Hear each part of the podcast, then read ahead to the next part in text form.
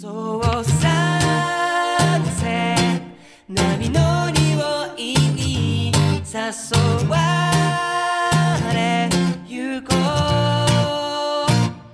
うそうさせ今夜は何か起き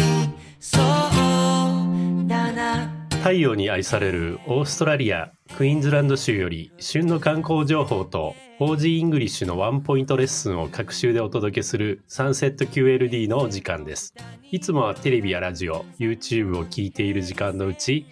15分間だけこの番組にお付き合いいただければと思います Welcome to Sunset QLD. QLD is short for Queensland, Australia's Sunshine State. Join us every two weeks to chat with our friends in Queensland and learn a bit of real Aussie English.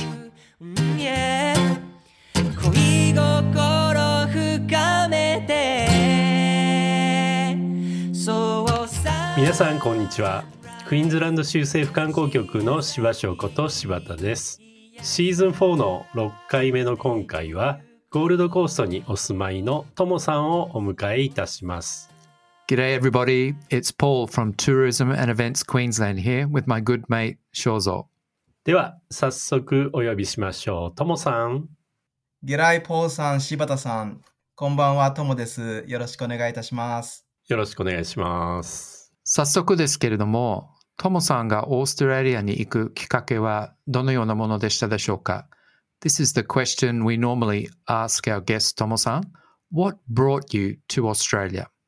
はい、えー、ことの発端はですね、中学生の時に戻るんですけども、えー中学の時に通ってた塾の塾長さんが日豪交流協会というところの会長さんをやってらっしゃってですね、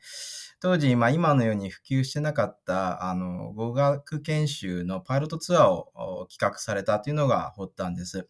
まあ、当時私高校3年生だったんですけども、えーまあ、その夏休みに、えこの企画に高学年の生徒も入れたいということで参加しないかと誘われたのが、まあ、最初のきっかけです。まあ、もともと海外留留学することを密かに計画してたので、まあ、ちょっと、ちょうどいいタイミングではあったんですけども、まあ、今でもですね、その塾長さんにはえー感謝してます。どのぐらい前のことでしょうか？そうですね、30年ほど前の話です。年がバレちゃいますね。えともさんそれでそのまあオーストラリアの大学に行こうと決めてですんなり入れたんですか？えーとですね、最初はですね、あの、その、えー語学研修に行った場所が、えーまあ私がその翌年に戻った場所なんですけれども、あの、最初にですね、エリコスという語学研修の学校に行きまして、まあそこの課程をクリアした後に、大学準備コースというコースが6ヶ月ほど、1タームですね、えー用意されていて、で、それをやった後に大学に入ったという感じでしょうか。なるほどすごいですよね。でもその海外の大学に入れるっていうのもね。はい、大胆です。うん。あの結構田舎の方にの大学に行かれたと聞いているんですけれどもあの大学生活はどんな感じでした？そうですね、えー正直田舎なので遊ぶ要素がほとんどないんですけども逆にせ新鮮でしてあの、まあ、大学の隣にあの日本庭園とかもあったんで、えーまあ、そういうふうなですねのんびりした感じで勉強できた環境にはあったかなと思います。まあ同時に外でもよく遊びましたけどね。まあしっかり勉強されたということですね それはどうでしょう。わからないですけども、まあ、あの、そうですね。多くの本は読みました。素晴らしいあの大学卒業後はどのようにお仕事を見つけられましたか？はい、えー、大学卒業時はですね、ちょうど日本経済が崩壊してた時期で、日本であまり仕事がないというふうな情報を得まして、まあ一旦そこで帰国を諦めて、えーまあその当時日本人観光客がたくさん、えー溢れてたゴールドコーストで、えー何かできないかという感じで、えーまあゴールドコーストを降りてきたのが今今につながっているんですけども、まあどのように見つけたかなんですけども、まあ、実は大学在学、中に親しくしてた日系ハーフの友人がいて、そのお母さんが日本人だったんですね。で、えそのお母さんが、えこのゴールドコーストでハネムーンツアーとか、え海外挙式だとかを手配する会社のマネージャーさんされてたんですね。で、まあそのお母さんから、あの、まあ観光業界のつてをですね、え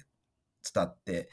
オプショナルツアー会社さんにですね、ご紹介いただいたんですね。で、まあそれがきっかけなんですけども、まあ、ちなみに当時は、あの、今ほど、その大学卒業後の職の斡旋っていうのがですね、あんまり充実してなかったんですけども、まあ今は、まあ、このようなコネがなくても、まあ充実した斡旋サポートが大学内、それから卒業後も、あの、業者さん通してとかですね、え様々な選択があるので、えーまあ安心して、えー海外留学というような形、もしくはワーキングホリデーとかっていう感じで、あの、来ていただけると思います。That's quite a journey. 長い道のりでしたね。そうですね。それでね、ちゃんと仕事を見つけられたってことですよね。まあ、ラッキーだと思います、でも。はい。その後、カランビン動物保護園でお仕事されるまでの経緯を教えてもらってもよろしいでしょうか？はい、もちろんです。まあ、先ほどお話ししたオプショナルツアー会社さんで、約10年ほど、えーまあ、ガイド業務から始めて、オペレーション、それからセールスマーケティング、まあ、最終的に管理職まで経験させていただいて、えーその後、コールマ前までですね、十数年ほど、えーカランビン動物保護園にて、えー日本とか韓国、タイとかですね、文化的に特殊なマーケットを担当するセールスマネージャーをしておりました。文化的に特殊ってことですね、日本は。はい、そうだと思います。特にオーストラリア人の目から見ると。そうですね。まあ非常に、えー何をするのにも細かい作業が必要だということだったりとか、それからまあ食文化はじめですね、非常に特殊なところが多い、えー部分だと思うので、何一つするにしてもですね、やっぱり日本的な考え方があるっていうのは、え非常にことを進めるのに、えやりやすかったりやりにくくなったりっていう要素になってくるかなと思うので、まあそういった意味で特殊なマーケットということと、まああと私はなんなんやかん言って日本人なので、え日本人が、え実際そのマーケットに行って受け入れられるマーケットって言ったらいいんですかね。えーお仕事を一緒にしやすい、えーマーケットっていうようなところで、えその文化をある程度理解した人間が、えーそのマーケットに行くというような感じの、まあそういう意味で特殊なマーケットっていう感じですかね。なるほど、勉強になりますね。少し話が変わりますけれども、長きにわたりオーストラリアにお住まいのトムさんですけれども、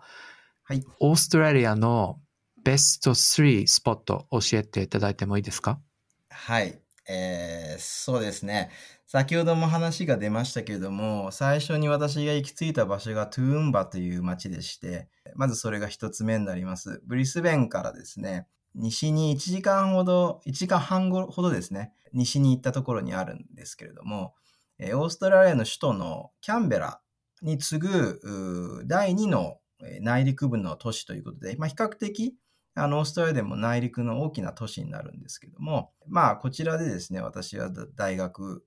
を行っておりました。で、また、えー実は言うとこの町ですね、毎年9月に、あの、フラワーフェスティバルっていうお祭りが行われてまして、あのこの町ガーデンシティと呼ばれてですね、まあ、9月の春先になると、本当に綺麗な花がいっぱいの町になります。で、また日本とも結構関連性強くてですね、あの、大阪のですね、高槻市というところのえ姉妹都市なんですね、ずっと。で、まあ私が行ってた大学のすぐ隣に、えーその高槻市の商工会議所が、えー寄贈した、えー日本庭園があって、まあ先ほども言いましたけど、そこでよく寝っ転がって、あの本読んでたりしたことをよく思い出します。まあ第二の故郷みたいなものですね。うん、高槻市。えー二つ目はブリスベンですね。まあ大学時代もよく車でブリスベンに遊びに行ったりするんですけど、あのブリスベンっていう街は歩いてると本当に面白いとこが見つけられるところなんですね。で、まあ私自身、あのラグビーリーグというスポーツが大好きでして、えー長年サポートしているチームのホームグラウンドのサンコープスタジアムとか、そのすぐ隣にあるカックストン通りっていうですね、カクストンストリートという、まあ、道にですね、飲み街があるんですけども、非常にオーストラリアらしい、えーとこで、えーすごく大好きな雰囲気の持っているとこです。まあ、このあたりですね、えー非常に大好きな、え場所になってます。で、三つ目はですね、えー一番こちらに来て長く住んでるのが、実は言うとゴールドコーストになるので、もちろんゴールドコースト、え上げてなければいけないかなと思います。で、ゴールドコーストはまあビーチが有名ですけども、その中でもザ・スピットというですね、スピット岬があって、えーそのあたりがですね、えー結構のんびりできる場所で、まあ、釣りしたりとか、えーそれから、えービーチで寝転がんだりとか、まあ、ちょっと水辺で遊んだりだとか、そういうような形でですね、えーのんびりできるところなので、まあ、スピット、えーもしこちらにお越しになられるときは、行っていただけるといいかなと思います。ありがとうございます。まあ、そうですね。全部、はい、ローカルの場所で申し訳ないですというか、私ずっとクイーンズランドに住んでるので、もうく、もうね、もう根っからのクイーンズランダーでございます。まあ、オーストラリアもっとたくさんいいとこおあるとは思うんですけれども、あえてこの3つを挙げさせていただきました。あの、全部クイーンズランド内でよかったですね。そうですね。はい。あの、クイーンズランダーでございますので、クイーンズランドの場所と思いました。あの、ともさん、最近、ご自身の会社を起こされたと聞きましたが、そのあたりの事情をご説明いただいてもよろしいですか？そうですね。まあ、そんな大したことではないんですけれども、まあ、やってることは今までと一緒です。あの、実際コロナの影響でですね、えーまあ、観光業界が、まあ、こう、渡航できなくなってしまったことで、まあ、いろいろ変わったことが多いんですけれども、まあ、その際、観光業界の経験をですね、断ち切って、まあ、他のことすることもいろいろ考えたんですけれども、ただなんせ25年近く携わってきたこの業界、簡単に捨てきれなかった自分がいたので、まあ、この2年はちょっとのんびりと、えーゴールドコーストにある複数の観光関連業者さんのマーケティングのお手伝いしたりとか、まあ、翻訳業務をしたりとか、えそれからそういう業者さんにビジネス提案など出しながらですね、えー地道に関係づくりをしてきた背景があります。えーで、まあ、かなり我慢の連続だったんですけども、ようやく、えーまあ、あの、観光業界も動き始めたので、えーまあ、その結果、日本とか、えー韓国ですね、以前私が担当してたマーケットをベースにですね、えー観光客の斡旋業務を行う、えセールスコンサルタントというような形で、え自分の知識と経験を、まあ、より多くの業者さんに提供できればいいなと。でそして、同時に今後の業界の復興に少し貢献できるかなと思ってですね、とりあえず始めた感じです。で、まあ、現在は古巣のカランビも含めてですね、4社ほどのお手伝いをさせていただいてもらっている感じです。先日、久しぶりに、えーゴールドコーストから日本にもあの出張に来られたんですよね。はい、えー完全なるリハビリ出張でしたね。はい。3年半ぶりですか、2019年12月ぶりだったので、えーかなりえー最初は緊張した感じで、えー韓国入って、で、まあ、徐々に徐々に記憶が戻りつつあって、で、その後はもう脳みそフル回転でしたね。はい。ほとんど寝てなかったですね、10日間ぐらい。すごいですね。全く緊張感が感じられませんでしたけどね。いやーまあ面白いことに人間って眠ってた記憶がいきなしガーッと戻ってくるタイミングってあるみたいで、もう夜中中もあの結構前にこう忘れてたことがどんどんどんどん思い出されて結構夜中起きた時が多かったんですよね。まだまだ若いですからね。いやいやいやいやいや。ともさん、私の方からの質問ですけれども、まあ、ゴールドコーストに長く住んできた、えー、ともさんですが、そのビジネスにおいても、プライベートにおいても、オーストラリアと日本との違いを感じられるところ、少し教えていただいてもいいですか？はい、もちろんです。えーまあ、場所が変わればですけれども、まあ、あの気候だったりですとか、住みやすさだったりとか、もちろん変わると思うんですけれども、まあ、あの、私自身が、あの、カランビに長きにわたって勤務してたっていうのもあって、まあ、自然とか野生動物だとか、そういった部分のところで感じるものがあるんですね。で、まあ、日本でも自然とか野生動物を大切にされている方ももちろん多いと思うんですけども、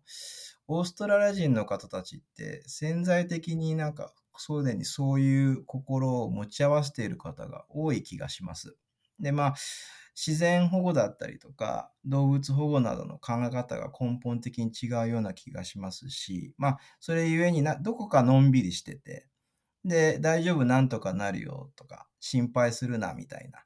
そういうような国民性があるのが、えー、まあ、オーストラリア人かなと。まあ、その中でやっぱりゴールドコーストっていうのは、やっぱりビーチ文化があるところなので、あの、そののんびり感っていうのは、えー、今もまだある、残ってるような気がします。No worries, mate という精神ですね。その通りでございます。え、なんか野生動物に関して言うと、ある先生がおっしゃってたんですけれども、オーストラリアは強制する？で、日本は隔離するっていう、この大きな違いがあるっていうのが、すごく私は印象に残ってますね。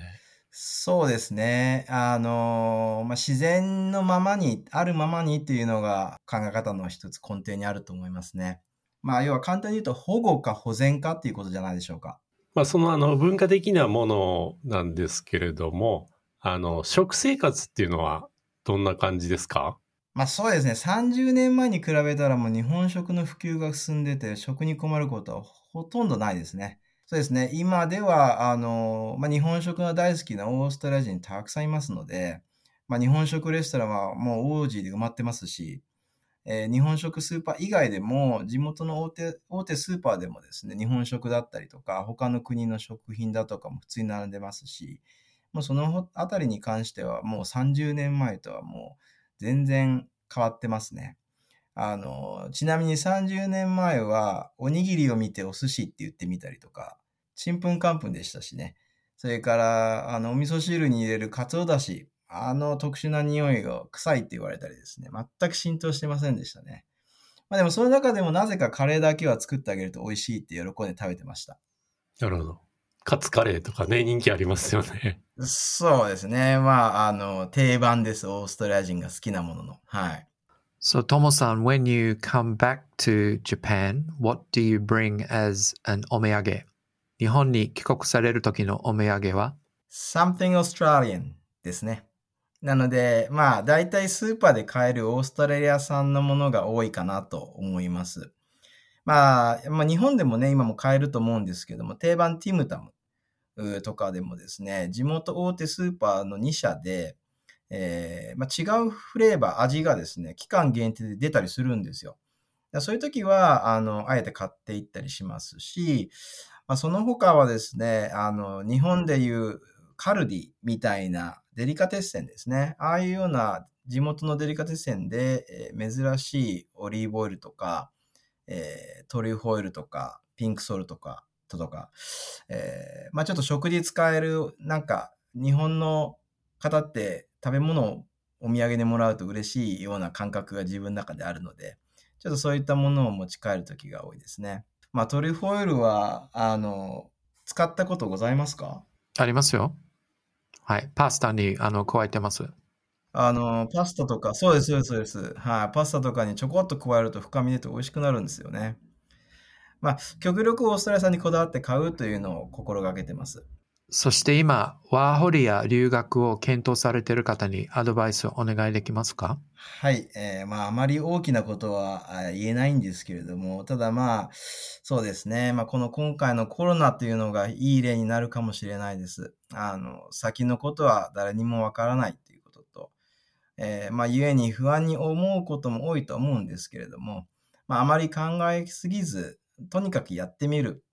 っていうのがすごく大事なんじゃないかなと。で、そこから、まあ、開ける道もありますよっていう感じで、えー、まあ、ワーキングホリデーですとか、えー、まあ、留学いうような形で来ていただけると、えー、いいんじゃないかなと思います。まあ、いい加減でですね、行き当たりばったりな私なので、えー、あまりいいアドバイスになってないと思うんですけれども、ただ、まあ、今まで私自身が経験している中ではですね、えー、とにかく行動を起こしたことで変わったタイミングというのが、まあ、大きく3回実際あるので、まあ意外と間違ってないかもですね。まあやってみるっていうのが大事っていうことですね。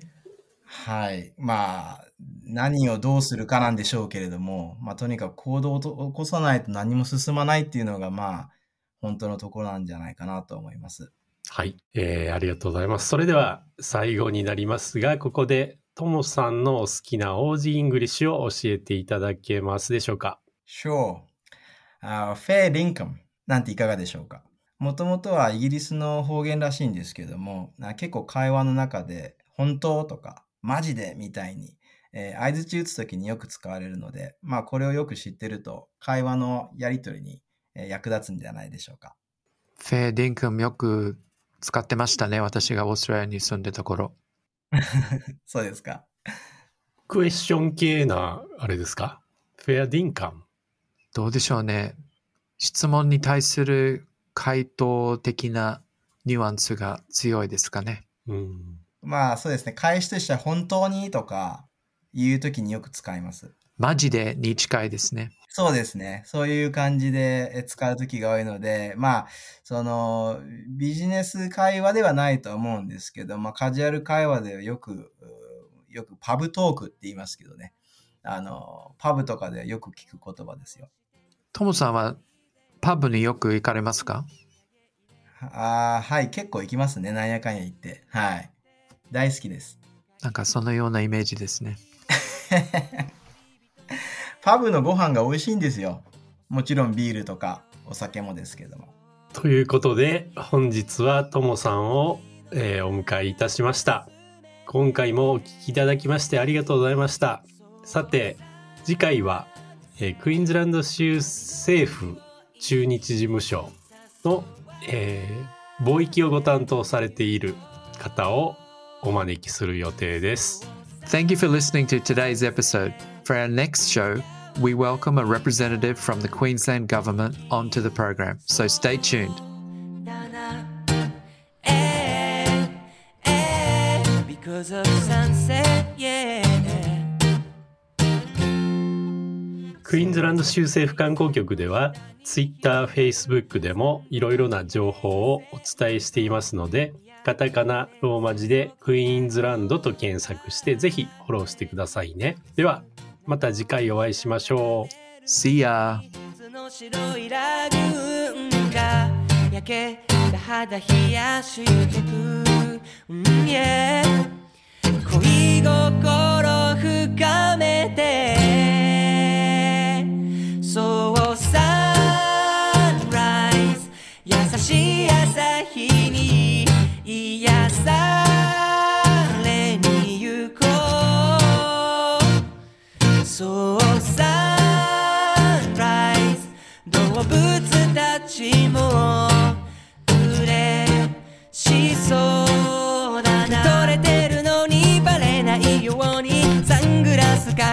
恋しよう今は君の風だけが吹いている。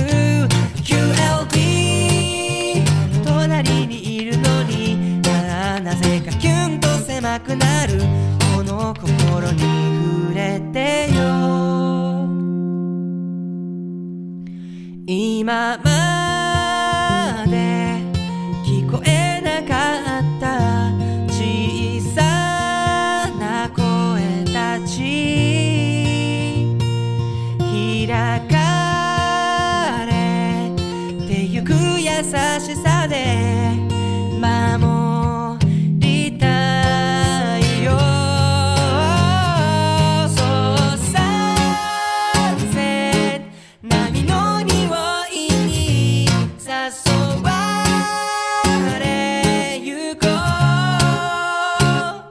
So